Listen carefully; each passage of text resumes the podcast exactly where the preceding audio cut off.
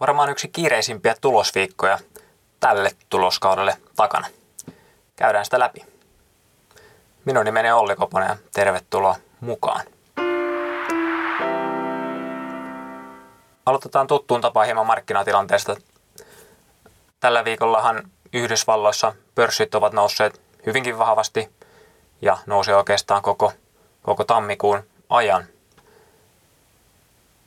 Tällä viikolla pörssit ei ole ehkä noussut tuloskauden ansiosta, palataan siihen myöhemmin, vaan ehkä enemmänkin sitten keskuspankkien, keskuspankkien haukkamaisten, haukkamaisten kommenttien kyyhkymäisestä hinnoittelusta, jos näin voi sanoa. Nasdaq, Nasdaqin teknologiaosakkeet on vetänyt nousua, kun taas sitten nyt Dow-indeksi on jäänyt jälkeen, kun muistatte, mitä, mitä tässä viimeisimpiä tuloskausipodeissakin on puhuttu, että miten, miten Dow on tässä niin kuin pärjännyt Nasdaqia paremmin, mutta nyt johto on, on vaihtunut. Riski maistuu taas sijoittajalle kuin mämmi Juha Miedolle niin sanotusti. Ja nämä Nasdaqin, Nasdaqin ja pidemmän duraatiovarojen nousua on tukenut tämä, juuri tämä markkinakorkojen selkeä, selkeä lasku juuri keskuspankkien puheiden jälkeen niin Euroopassa kuin Yhdysvalloissakin. Euroopassakin DAX otti pienen pausin jälkeen taas ison loikan ylöspäin tällä viikolla ja torstaina DAX käväisi, DAX käväisi noin 4-5 prosenttia kaikkien oikein korkeammasta tasostaan. Eli vaikka meillä on energiakriisi, meillä on talouskriisi ja muutama muukin kriisi varmasti päällä Euroopassa, tai ainakin niin puhuttu, niin, niin osakkeet ovat hyvin lähellä Euroopassa noita ATH-lukuja. Eli jotain, jotain ne osakkeet näkee, mitä, mitä sitten ehkä markkinakommentaattorit ei näe. Mutta, mutta kulma kerron on aika jyrkkä, jyrkkä jo tällä hetkellä, että en tiedä, ettei vaan sattus, sattu sitten mämmisyöjää pahasti leukaan tässä. Fedin kokous kiinnitti monen huomion tällä viikolla ja se kelpasi kyllä sijoittajille oikein hyvin. Markkinat tuntuvat olevan uskossa ennen kokousta, että Powell ja Fed kommenteillaan haluavat tuoda esiin markkinoiden jo näitä helpottuneita rahoitusoloja – ja näin ehkä hillitä tätä osakemarkkinoiden nousua, ehkä haukkamaisilla kommenteillaan. Ja rahoitusolot yleisesti helpottavat, kun, kun osakkeet nousevat ja markkinakorot laskevat, mitä tässä nyt on nähty jo ennen tota keskuspankkien kokouksia. No Fed ei ainakaan ollut tarpeeksi haukkamainen, sillä, sillä riski tosiaan kelpasi niin ilmoituksen aikaa kuin sitten Povelin pressinkin jälkeen. Fedin tulkinnoista haukkomaisena voidaan ottaa ehkä se, että Fed puhuu edelleen jatkuvista koronnostoista, eli ongoing increases puhuu niin sanotusti monikossa. Eli vielä tulisi ainakin kaksi korotusta, kun sitten taas ennen, ennen tuota kokousta niin odotukset olivat ehkä siinä, että tämän korotuksen jälkeen tulisi enää yksi, jonka jälkeen sitten jopa koronlaskuja nähtäisiin vuoden toisella puoliskolla. Tähän kommenttiin vielä lisätäkseen Powell puhui pressissään vielä juuri mu- muutamasta nostosta, eli varmaan arviolta sen 0,5 korkopisteen verran kahdessa kokouksessa. Eikä hän tämän lisäksi näe mitään tarvetta koronlaskuille, jos talous kehittyy odotuksien mukaan. Et, et, tämän luulisi olevan haukkamaista, haukkamaista vettä markkinaodotuksen kiukaalle, mutta, mutta kuitenkin kokouksen ja pressin jälkeen noin Fedin terminaalikoron odotukset laskivat ja koronlaskuodotukset vuodelle 2023 nousivat. Eli markkina ei, sinänsä näytä uskovan noihin, noihin Powellin ja, ja, ja Fedin kommentteihin, vaan periaatteessa rupesivat kyyhkymäisemmin hinnoittelemaan markkinoilla. Kyllä niin kuin helpottavaksi tai kyyhkymäiseksi signaaliksi voi lukea, että, että, että Powell ja Fed kommentoi inflaation helpottaneen, vaikka onkin korkealla tasolla vielä. Ja muutenkin ylipäätänsä inflaatiokommentit oli ehkä semmoisia, oli semmoisia rohkaisevia, mitkä sitten ehkä tuota kyyhkymäisyyttä lisäsi. Lisäksi noista kommenteista ja lausunnoista voi lukea, että, että komitea, Fedin komitea on ruvennut varmasti jo miettimään koronnostojen pysäyttämistä. Et, et, näin ehkä, ehkä se Fed ei ollut näihin markkinoiden odotuksiin nähden ainakaan tarpeeksi haukkamainen ja joidenkin mielestä tosiaan jopa kyyhkymäinen. Mutta Yhdysvalloissa ainakin aika selvästi korkosykli on jo tulossa jonkinlaiseen päätökseen ja, ja tuleeko se sitten yhden vai, vai kahden koronnoston päästä, niin se nyt ei markkinoille ole varmaan niin justiinsa, vaan enemmän se, että se korkosykli on päättymässä tai nostosykli on päättymässä. Myös EKP oli tällä viikolla kokous ja EKP on ollut haukkamaisempi, haukkamaisempi kuin Fed ja yritti myös tällä kertaa olla. EKP nosti torstaina korkoa 50 korkopisteellä, joten ohjauskorko on nyt kolmessa prosentissa tässä tasolla. Tämän lisäksi keskuspankki vihjasi aika selkeästi, että koronnostoja on jatkettava ja seuraava nosto voisi tulla jo tuossa maaliskuun kokouksessa ja varmasti noin 50 korkopisteellä edelleen.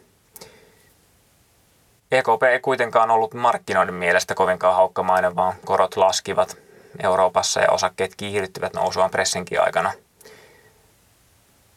Et sinänsä, sinänsä ei myöskään EKP pystynyt, pystynyt ehkä haukkamaisilla, haukkamaisilla kommenteillaan luomaan sellaista kuvaa markkinoilla, vaan sitten muut, muut ehkä vähän kyyhkymäisemmät kommentit veivät voiton, voiton tässä taistelussa. Meidän Mariannella oli, oli erittäin hyvät katsaukset ja kommentit molemmista kokouksista. Käykää ihmeessä lukemassa meidän sivulta.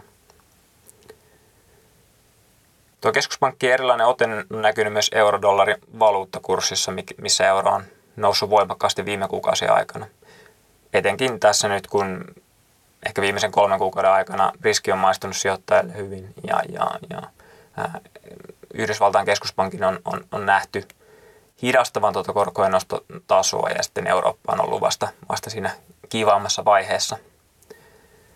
Lisäksi euroalueen talousyllätykset on myös olleet, jos ku, viime kuukausien taaksepäin katsotaan, niin, tai muutama kuukausi taaksepäin katsotaan, niin ovat olleet selvästi USAta parempia, mikä on myös nostanut ennusteita euroalueen osalta ja myöskin sitten nostanut, nostanut euron kurssia verrattuna dollariin. Nyt kuitenkin EKP myös alkaa ehkä pikkuhiljaa muuntautua kykymäisemmäksi ja se laskikin euroa aika voima, voimakkaasti torstaina dollariin nähden. Ja kyllähän noissa talousyllätyksissäkin suhde toisiinsa alkaa myös ehkä pikkuhiljaa kääntymään. Ja, ja kun seuraa näiden talousyllätyksien suhteita toisiinsa, niin se on aika hyvin seurannut myös euro, euro dollari, valuuttaparin liikkeitä. Et sinänsä jonkinlaista paussia siihen voisi olla odotettavissa tähän nousuun. No silloin niin nopeasti markkinaliikkeestä tällä, tällä viikolla tuli paljon tuloksia, niin mennään siihen tuloskauteen, tuloskauteen ja yhtiöiden, yhtiöiden kohokohtiin tarkemmin. Käydään nopeasti vähän tuota SP500 tuloskautta kokonaisuudessaan. Ja kuten viimekin viikolla, niin, niin tuloskausi on jatkunut ehkä ei niin mairittelevassa menossa. Kun noin 30 prosenttia oli raportoinut, niin tosiaan noin 70 prosenttia oli raportoinut paremmista tuloksista kuin yleensä noin 80 prosenttia raportoi paremmista tuloksista. Ja tulokset on ollut kollektiivisesti vain noin puolitoista prosenttia parempia kuin ennusteet, kun yleensä ennusteet ylitetään noin 6-8 prosentilla. Ja nyt kuunnelijan tuloskasvu on SP500 osalta 5 prosenttia miinuksella, kun taas sitten joulukuun lopussa odotukset oli noin 3 prosentin, ää, 3 prosentin tuloslaskun kannalla, että et, et viime viikosta vielä tuo luku on laskenut, eli selvästi menossa miinukselle tämä tuloskausi, ainakin näin alku, alkulyöntien osalta. Samaan aikaan kun tuloskausi on ollut huono mies muistiin, niin, niin Index tekee kuitenkin vuosituotto ennätyksiä melkein ja, ja siinä, sinänsä niin tuloksilla, tuloksilla tuntuu tai voikin olla yllättävän vähän tekemistä sitten markkinan lyhyen aikavälin liikkeiden kanssa. Tai sitten tuloskausi on tähän asti ollut niitä oikeita markkinaodotuksia selvästi parempi. Mutta kuten esimerkiksi äh, tunnettu sijoittaja Stanley Druckenmiller on sanonut, ja todennut, että, että, että seuraa likviditeettiä ja rahaa, niin tiedät, mihin pörssi menee. Ja näin se varmasti on ainakin lyhyellä aikavälillä. Ja kyllähän tuo riskisentimentti sinänsä on parantunut ja likviditeetti parantunut markkinoilla viime aikoina. Tietenkin tuo sentimentti, mikä oli alhainen, niin, niin, niin on nyt sitten tietenkin noussut aika selvästi viime aikoina. Ja alkaa ehkä olla, alkaa ehkä olla jo, jo, jo kohtuu korkeallakin tietyillä mittareilla. Vaikka tuo tuloskausi on mennyt odotuksia heikommin, niin, niin, niin on se tuloskausi vielä myös aika nuori. Tällä viikolla totta kai tullut hyvin paljon tuloksia, tuloksia ja ne tietenkin muuttanut hieman tuota suuntaa. Tässä nyt ei kaikkia ole siinä, siinä mukana, että voi hieman muuttua tämänkin viikon osalta vielä. Jos katsotaan Helsingin pörssin kokonaiskuvaa nopeasti tähän vielä myös, niin, niin Suomessahan odotettiin noin 8 prosentin, tai me odotettiin meidän seuraamista yhtiöstä noin 8 prosentin liikevaihdon kasvua ja noin prosentin oikastun, oikastun liikevoiton kasvua ja, ja tällä hetkellä meidän keräämän datan mukaisesti on ehkä mennyt hieman odotuksia heikommin. Ää, 50 prosenttia operatiivisista tuloksista, eli noista oikaistusta liikevoitoista, niin, niin ne on alittanut meidän ennusteen ja, ja 25 prosenttia ylittänyt, 25 prosenttia on linjassa. Eli selvästi paino on ollut siellä heikommissa tuloksissa. Liikevaihdostakin suuri osa on ollut joko linjassa tai alle odotuksien, et, et siinä mielessä hieman heikommin tuonkin osalta. Tuloskaudesta on kuitenkin meidän datan perusteella saatu vasta hieman yli 10 prosenttia. Tuossa nyt ei ihan kaikki edes tämän torstain tuloksia vielä ollut, tai tämän viikon torstain tuloksia vielä ollut, joten tilanne voi vielä selkeästi muuttua, koska tässä meidän datassa pitää ottaa huomioon se, että tässä ei ole tietenkään ennusteita mukana, tämä on vain toteutuneet tulokset. Jos katsotaan, miten tulokset ja on kasvaneet, niin mediaanisti liikevaihdot on kasvanut 10 prosentilla, korotus oli siinä 8 prosentissa, eli, eli sinänsä, sinänsä mediaanitasolla tuo kasvu on ylittänyt hieman, mutta ja tulokset on ollut, ollut tuossa noin prosentin, prosentin kasvussa tuota medianitasolla. Eli vaikka lukumääräisesti usea on, on operatiivisista tuloksista alittanut meidän ennusteet, niin, niin mediaanitasolla se, se luku ja prosentti, prosenttikasvu on molemmissa aika lailla odotuksissa. Mutta kuten sanottu, niin tuloskausi on, on vielä Suomen datan osalta varsin, varsin nuori ja voi muuttua aika paljon.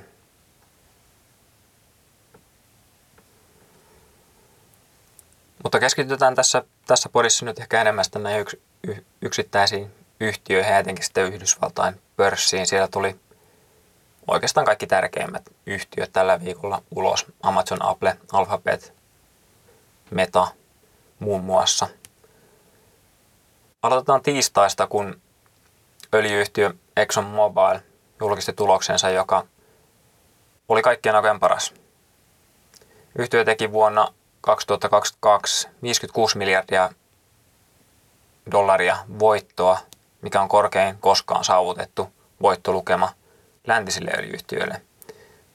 Veikkaan, että eräs Aramco on tehnyt joskus isompaakin hilloa öljyllä.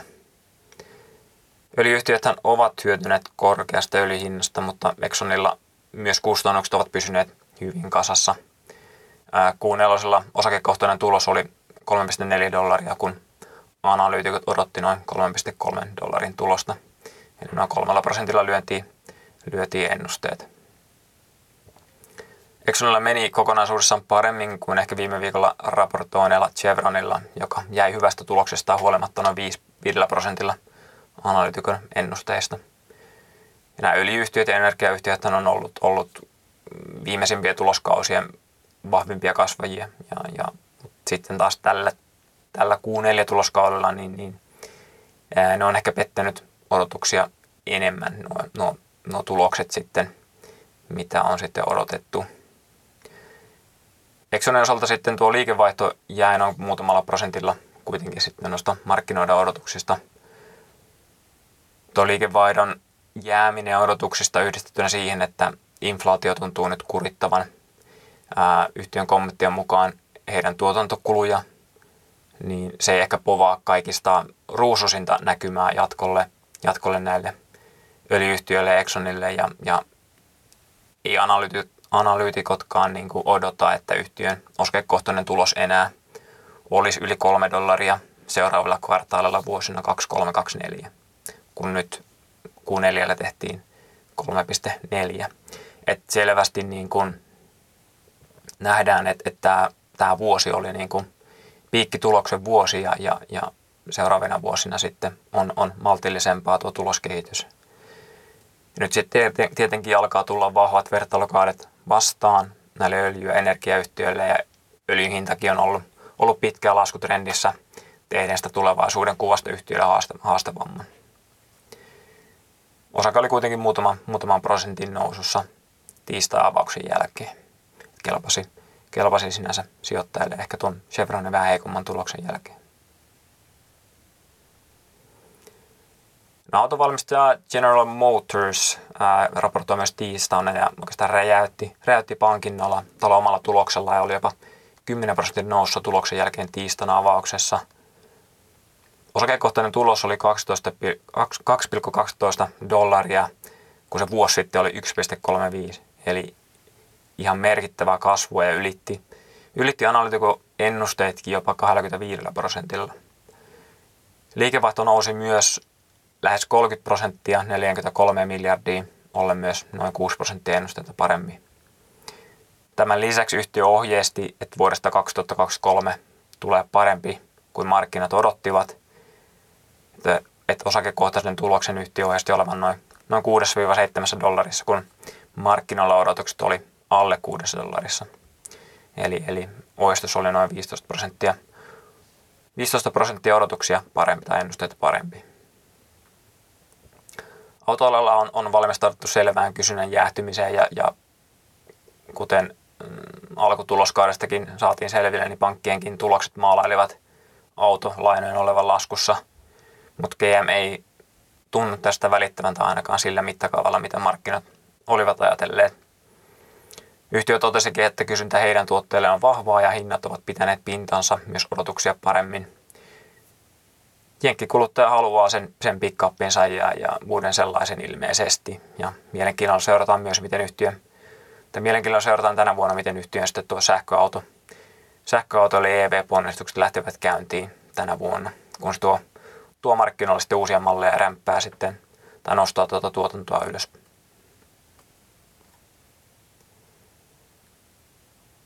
Sitten globaalin talouden kuumemittari Caterpillar raportoi myös tiistaina – Tämä on hyvä seurata sinänsä, koska kertoo aika paljon, paljon siitä, miten, miten globaalilla syk- syklisellä taloudella menee. Tulos oli hieman markkinoidotuksia heikompi, noin 4 prosenttia, mutta, mutta liikevaihto, liike, liikevaihto kasvoi 16 prosentilla ja oli, oli odotuksia parempi. Tulos otti hieman isomman osuman valuuttavaikutuksista, mikä selitti tota, tuloslaskua. Ää, yhtiön ohjeistus ja näkymät oli kuitenkin positiiviset, vaikka, vaikka ilmeisesti sitten niin kuin markkinoilla, markkinoilla odotukset oli ehkä vähän, vähän korkeammalla osakkeen laskettua tiistan avauksessa. Mutta yhtiö kuitenkin odottaa edelleen vuonna 2023 liikevaihtonsa nousevan vahvan hinnoitteluvoiman hyvän loppua asiakaskysynnän vuoksi. Et, et sinänsä näkee sen tilanteen taloudessa olevan – olevan ihan vahva vielä. Yhtiö on kuitenkin aikaisemmin antanut vähän tarkempaa ohjeistusta ja, ja kun se jäi puuttumaan, niin se varmaan osaltaan heikensi vähän sentimenttiä osakkeen ympärillä yhdessä tuon pienen tulospettymyksen kanssa. Mutta tosiaan kun tämmöinen globaalin talouden kuumemittari uskoo kasvuun vuonna 2023, niin se on tietenkin ihan hyvä merkki, hyvä merkki taloudelle. Kaikille varmasti tuttu McDonald's raportoi myös tiistaina. Molemmat sekä tulos ja liikevaihto oli markkinoiden odotuksia parempia, mutta sitten taas kommentit ehkä lyhyen aikaväli inflaation vaikutuksista osia aiheuttavat epävarmuuksia tuosta kulupuolen kestävyydestä jatkossa. Yhtiö ihmeellisesti kyllä edelleen vuonna 2022 kasvatti vertailukelpoista liikevaihtoa 11 prosentilla, mikä jotenkin – ällistyttävä, kun miettii, minkä kokoinen yhtiö on, on kyseessä. Etenkin sitten täällä, täällä niin kuin ulkomaisilla ää, kansainvälisillä markkinoilla ää, tämä vertailukelpoinen ää, liikevaihto kasvo, kasvo kaksi numerosta tahtia. USAssa sitten kasvu oli, oli vain noin 6 prosenttia, mutta kuitenkin kasvua saatiin aikaan joka paikassa. En nyt tähän Mäkkärin tulokseen jää pitkäksi aikaa, mutta, mutta nostan vielä kommentit tulospuhelusta, missä yhtiö kommentoi, että, että ylipäätänsä kuluttaja, on se sitten eurooppalainen tai yhdysvaltalainen, niin tuntuu pitävän paremmin pintansa kuin on odotettu ja kuluttaa enemmän kuin mitä yhtiö ajatteli vuosi tai puoli vuotta sitten. Hyviä signaaleja sinänsä ainakin Mäkkärille, mutta osaltaan myös taloudelle, vaikka varmaan niin kuin roskaruoka on, on kohtuullisen defensiivinen hyödyke, jonka käyttö, käyttö varmaan vaan kasvaa, mitä heikommin taloudella menee. Myös AMD raportoi tiistaina ja viime viikolla, vai oliko toissa viikolla, kun puhuttiin Intelistä, niin, niin sehän oli, sillähän tuli heikko tulos, heikko tulos ja ohjeistus, mutta sitten taas verrokki ja kilpailija AMD julkisti keskiviikkona Klosen jälkeen tuloksen ja se lopputulema oli aika lailla päin, päinvastainen. AMD-liikevaihto löi ennusteet ja osakekohtainen tulos oli, oli 69 senttiä, kun markkinoilla odotukset oli noin 67 sentissä. Ja osake oli muutaman no, prosentin nousussa aftermarkkinassa. Eli ehkä ei nyt mikään massiivinen ylitys, mutta kuitenkin Intelin heikon tuloksen ja ohjeistuksen jälkeen, niin, niin ehkä odotuksia parempi. Tulosylitys ja liikevaihdon hyvä taso tuli aika pitkälti yli 40 pinnaa kasvaneesta yhtiön datacenter-liiketoiminnasta, kun yhtiön sitten taas BC ja, ja pelaamisen segmentit olivat laskussa, kuten ollaan, ollaan huomattu, että pelaaminen ja tietokoneiden markkina ei käynyt niin kuumana, mikä oli myös sitten Intelin osavuosikatsauksessa pääteltävissä. Mutta ilmeisesti AMD on, on jopa voittanut sitten markkinaosuuksia tuolla datacenter-liiketoiminnassa – Tuon pienen tulosylityksen lisäksi ohjeistus ei ollut ehkä niin heikko kuin Intel antoi ymmärtää, mitä se, mitä se tuolla, tuolla heidän markkinallaan voisi tuo näkymä olla. AMD odottaa liikevaihdon kvartaalilla olevan noin 5,3 miljardia, ää, joka on noin 10 prosentin lasku, kun vertaa, vertaa, sitten, vertaa sitten vertailukauteen, kun sitten taas yhtiö – viime vuonna ylsi kokonaisuudessaan yli 40 prosentin kasvuun. Eli tuosta nyt selkeästi näkee sen, että se kuumin, kuumin vaihe ehkä alkaa olla ohi, ohi tuolla sektorilla.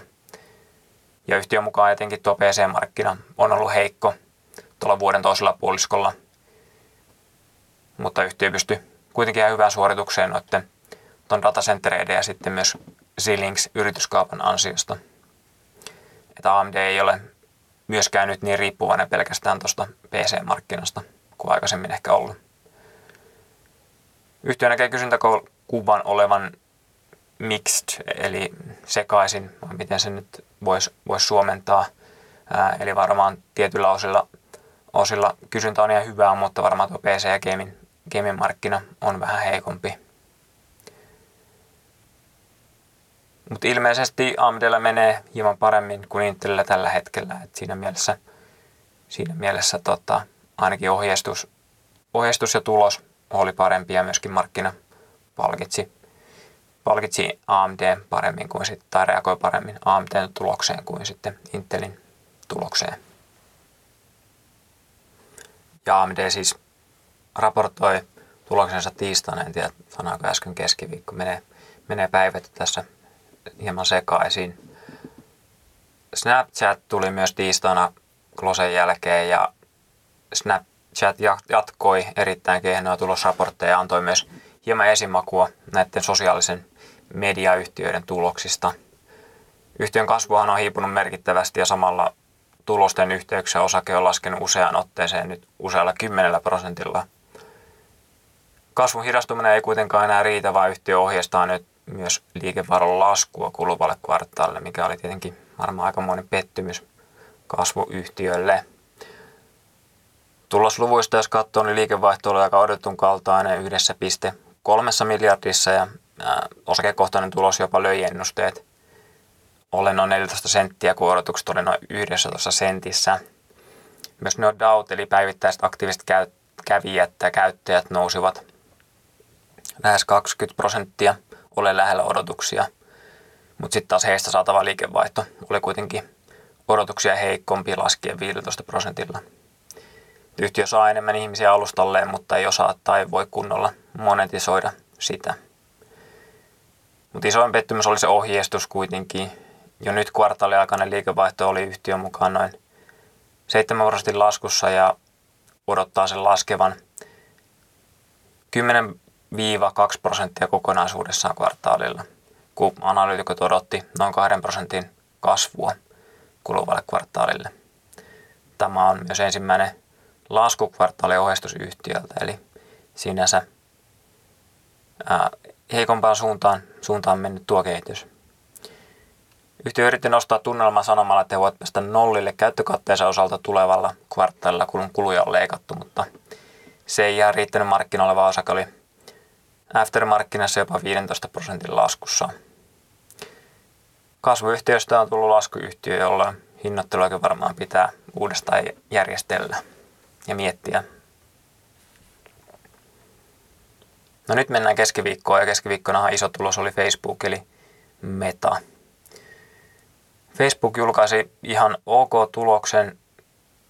Yhtiöllähän on ollut ehkä vähän muutama huonompikin kvartaali tässä tätä ennen ja tätä aikaisemmin, ja, mutta nyt kuitenkin uutiset kelpasivat sijoittajille. Osake, oli, osake nousi lähes 20 prosenttia vahvana Fedin kokouksen masinoiman nousupäivän jälkihöyryissä keskiviikkona.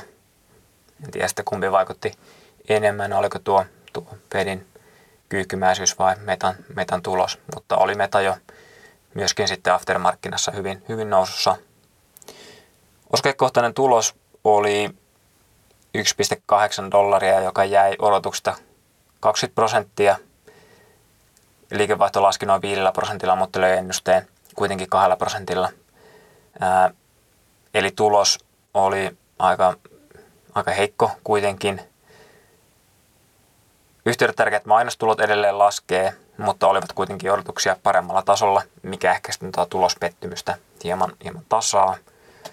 Et tulos ei kuitenkaan mitenkään järisyttävä hyvä, hyvä ollut, mutta nuo päivittäiset käyttäjämäärät eli DAUT äh, nousivat kahteen miljardiin lyöden sitten ennusteita kertoen ehkä vielä Facebookin appien, appien vetovoimasta. Et siinä mielessä ehkä, ehkä markkina ei, ei tässä vaiheessa niin tarkkaan sitten tuohon tulokseen kiinnitä huomiota, vaan seuraa ehkä enemmän sitten käyttäjiä sitten myös liikevaihdon ylärivin kasvua. Kun, kuitenkin kun vertaa tuohon edelliseen Q3-tulokseen, niin pääluvut olivat oikeastaan aika samanlaisia. Osakekohtainen tulos jäi silloin pahasti ja liikevaihto ylitti ja käyttäjämäärät piti ihan hyvin pintansa. Silloin kuitenkin osake laski neljänneksellä 25 prosenttia ja, ja nyt noustaan 20 prosentilla suhteellisen samantapaiseen tulokseen. Et varmasti markkinaa tunnelmillakin on, on oma, oma vaikutuksensa tähän. No ehkä myös sillä, että ohjeistus ei tällä kertaa aiheuttanut analyytikoille minkälaista kakkaa halvausta, niin varmaan helpotti nousua.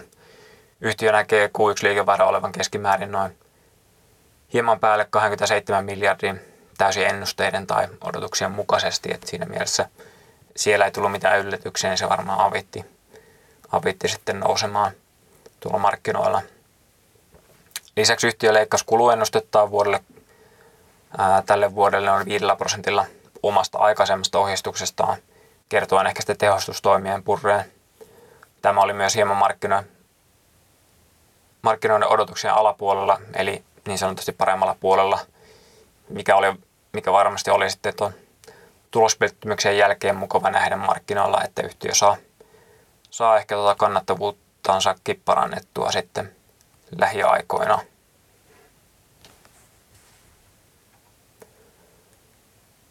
Hypätään sitten torstaihin, joka oli hyvinkin tärkeä päivä, jos mietitään indeksitasolla tätä tuloskautta. Kolme isoa raportoja Amazon, Alphabet ja Apple. Otetaan ensimmäisenä Amazon, jonka tulos oli pettymys ja osake laski noin 5 prosentilla aftermarkkinassa. Tätä ennen tosin päivällä osake oli noussut jo noin 7 prosentilla, joten menee ja tiedä, oliko tuo nyt sitten niin iso pettymys lopulta. Pääluvut olivat odotuksia heikompia ainakin tuloksellisesti. Q4 EPS oli 0,03 senttiä jääden ennustesta jopa 80 prosentilla. Liikevaihtokasvuodotuksia enemmän, noin 149 miljardiin lyödä ennusteet muutamalla prosentilla, mikä pehmeisi vähän tuota tulosiskua. Keskiössähän nyt Amazonissa on tai on ollut jo tuo Amazon Web Service, Web Service vaikea, eli AWS, joka on yhtiöllä ollut kasvumoottori, mutta myös oikeastaan se rahantekokone hyvin pitkään. Tuo AWS ja myöskin yleisesti pilvipalveluiden kysyntä ja kasvu on ollut hieman laskusuunnassa tässä viime aikoina taloudellisten huolien vuoksi ehkä investointeja sinnekin vähennetty.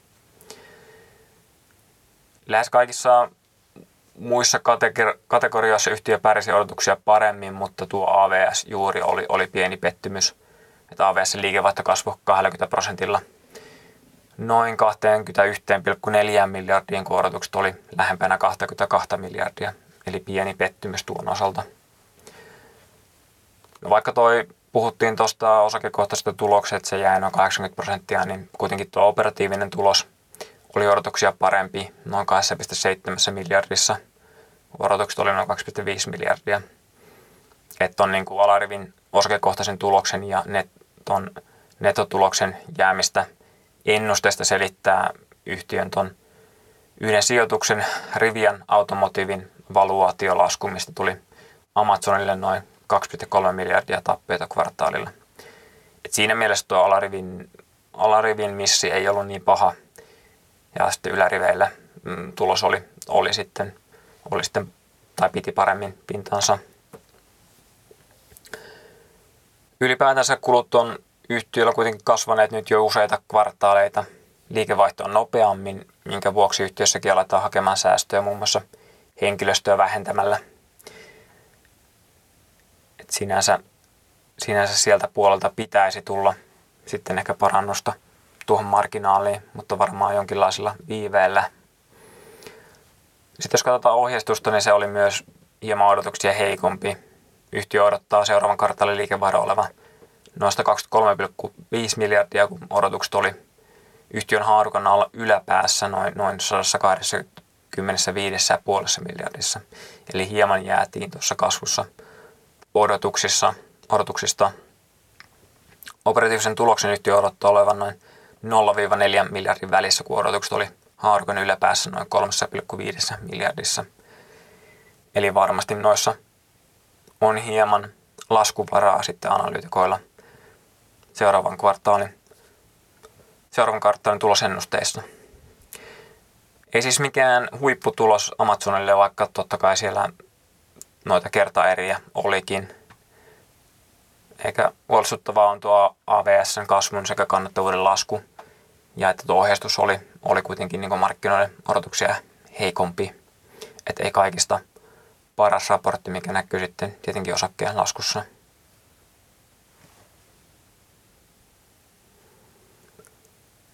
Sitten toiseen isoon tekijän Alphabet eli Google raportoi myös torstaina ja tulos oli myös pettymys, kuten Amazoninkin tulos. Liikevaihto oli 76 miljardia, kun odotukset oli noin 76,5 miljardissa, se jää noin prosentilla.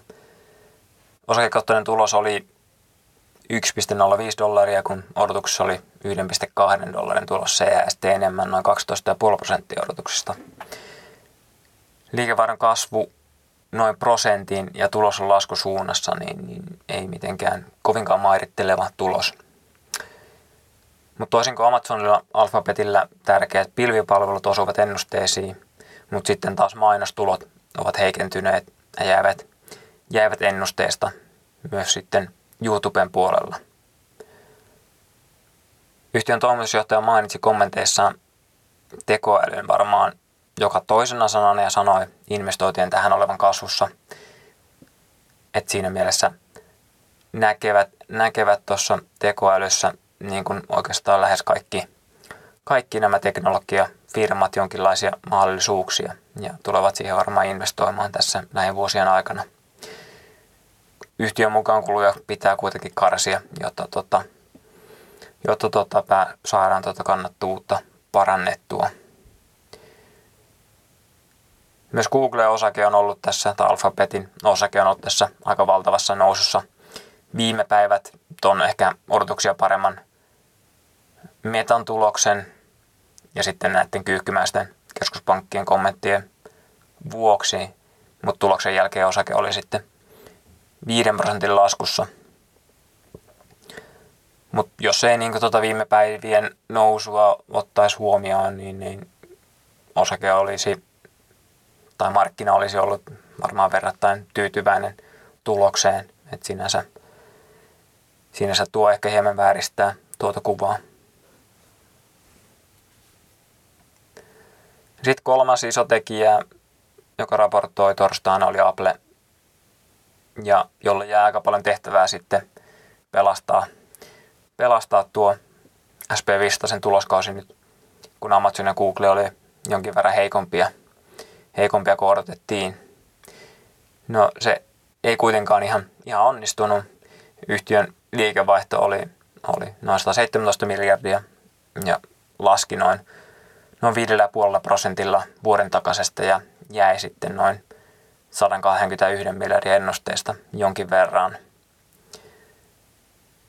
Bruttomarginaalit jäivät ennusteesta myös ylemmillä riveillä ja, ja osakekohtainen tulos laski 10 prosentilla alle 1,9 dollarin ja jäi hieman tuosta yli 1,9 dollarin ennusteesta – mutta ei nyt mitään massiivisia, massiivisia ennustejäämisiä kuitenkaan. Applen tuotteiden liikevaihto jäi odotuksista ja etenkin sitten iPhone ja tietokoneiden, eli näiden Maccien myynti jäi odotuksista. iPhone myynti kääntyi laskuun ensimmäistä kertaa sitten vuoden 2020, eli selkeästi tuossa hidastumista nähty nytten.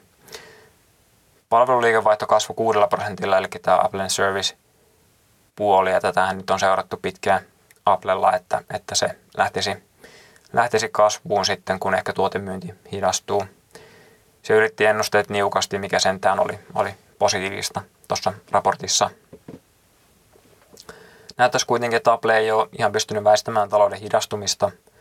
Älypuhelinten kysyntä ja tietokoneiden kysyntä laskee, kuten ollaan nähty muistakin, muistakin noista raporteista jo. Ja totta kai Kiinan haasteet oman taloutensa kanssa on myös jarruttanut menoa Applella, vaikka nyt siellä meni kvartaalilla hieman odotuksia paremmin ja totta kai Kiinassa se talous on vasta avautumassa, että se ehkä sitten lähikvartaalien aikana on, on parempi, paremmassa vedossa tuo Kiina, Kiinan osuuskin.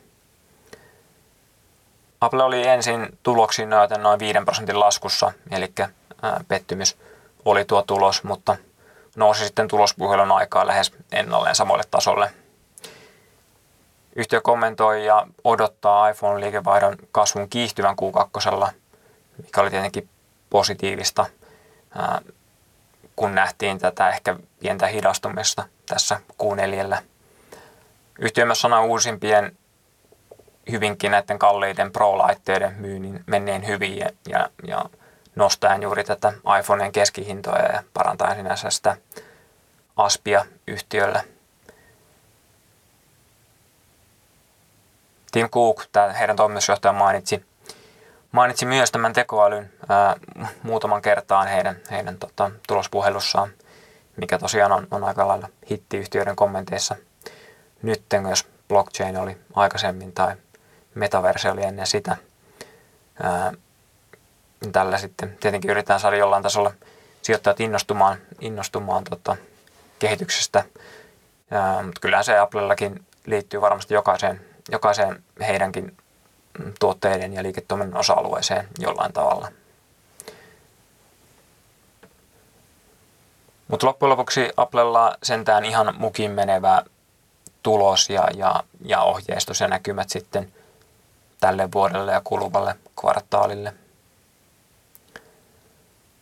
ylipäätänsä voi kuitenkin sanoa, että torstain mega, megatulospäivästä ei tullut aivan hirveätä, niin kuin, tai ei tullut mitään kovinkaan järsyttävän hyviä tuloksia, mutta ei tullutkaan kovin mitään äly, älyttömän heikkojakaan tuloksia.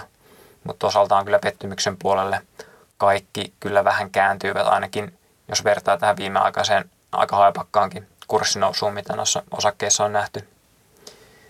Se, että miten sitten ehkä sijoittajat katsoo tämän näiden tulosten yli, yli parempaan, parempaan sitten tulevaisuuteen, niin jää nähtäväksi.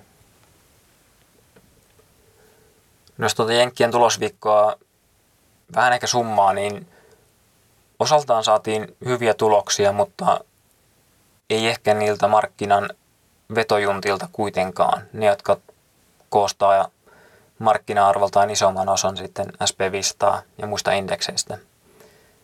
Et enemmän autoyhtiöiltä, syklisiltä yhtiöiltä, Mäkkäristä, Mäkkäriltä, kun sitten taas ehkä Snapilta, Googlelta, Amazonilta saatiin heikompia, heikompia tuloksia. Meta oli ehkä kurssireaktion kannalta poikkeava yksilö näistä teknojäteistä isoimmista yhtiöistä tällä viikolla, mutta ei senkään raportti itsessään ollut mitenkään kummoinen. Ehkä vaan odotukset tuli sitten alhaisemmalla tasolla. Myös Helsingin pörssissä oli kohtuullisen vilkas tulosviikko ää, tällä viikolla ja, ja useita isoja yhtiöitä raportoi ja, ja keskityn tässä niihin yleisellä tasolla. En nyt ö, käy enää, enää tässä, tässä läpi yhtiökohtaisesti näitä yhtiöiden raportteja hirveästi läpi, sillä, sillä esimerkiksi meidän sivulla. Analyytikot on, on käyneet sitten raportit, näkymät ja, ja muut näistä yhtiökohtaisesti sitten tarkasti läpi, niin, niin voitte sieltä käydä lukemassa, mutta ihan yleisenä kommenttina niin kuin tällä viikolla huomaa, että, että konepajoilla tulokset olivat ihan kohtuu hyviä ja etenkin sitten ehkä se näkymä näytti olevan muutamalla ainakin niin, niin ihan kohtuullisen positiivinen verrattuna sitten niihin, niihin markkinaodotuksiin. Sitten taas iso yhtiö, joka, joka raportoi tällä viikolla oli Nordea, joka, joka teki erittäinkin, erittäinkin vahvan tuloksen tällä viikolla. Ja kuten aikaisemminkin ollaan puhuttu, niin tämä korkeampien korkojen markkina ää, ylipäätänsä Euroopassa, mutta myös Pohjoismaissa on tukenut, tukenut näitä pankkeja, tietenkin hieman pankista riippuen, mutta Nordeallakin tuo korkokate oli, oli kasvussa hyvin, ja, mutta myös sitten kyllä liiketoiminnan muutkin tuotot olivat ennusteiden yläpuolella, että sinänsä siinä on varmasti taustalla muutakin kuin vaan sitten se Nordean hyvä markkina, tai Nordealle hyvä markkinakehitys. Metsäyhtiöltä tuli myös, myös raportteja ja, ja yleisesti voi sanoa, että hän ovat tehneet ennätystuloksia tässä viime aikoina. Äh, ehkä kuitenkin sitten se näkymä tästä eteenpäin on se heikompi, heikompi puoli näiden metsäyhtiöiden osalta, mikä, mikä sitten ehkä sijoittajia myöskin sitten analyytikkoja mietityttää tässä vaiheessa, miten hyvin kysyntä kestää. Mutta jos Suomen pörssi ja sitten yksittäiset yhtiöt kiinnostavat, kuinka niillä tarkemmin on sitten mennyt, niin menkää ihmeessä meidän sivulle, sivulle lukemaan sitten analyysiä, mitä meidän hyvät analyytikot, analyytikot on, on tehneet noista yhtiöistä. Pyrin ehkä tässä jatkossakin keskittymään enemmän sitten tuohon Jenkkien tuloksiin ja, ja yhtiökohtaisiin tuloksiin ja ylipäätänsä tuloskauteen. Kyllä, mutta sehän myös vaikuttaa aika paljon myös siihen, mihin suuntaan, mihin suuntaan ehkä ainakin, ainakin Suomen ja Euroopankin markkinat, markkinat menee niin näin niin kuin isossa kuvassa, niin sitä on senkin kannalta ihan hyvä seurata. Mutta päätetään tämä katsaus tähän ja ensi viikolla ei, ei todennäköisesti tule podia matkustusolosuhteiden vuoksi. Tämä viikko kuitenkin oli, oli jenkkipörsseillekin, Yhdysvaltain pörsseillekin varmasti se kaikista tärkein, kun isommat, isommat yhtiöt, yhtiöt tuli, että siinä mielessä aika hyvän kuvan tuosta alkaa saamaan. Mutta palataan sitten ää, seuraavien viikkojen aikana kuitenkin vielä varmaan vähän käymään läpi ja koostamaan, koostamaan tuota tuloskautta, että miten se kokonaisuudessaan meni. Kiitoksia seurasta, jos olet tänne asti päässyt ja palataan asiaan.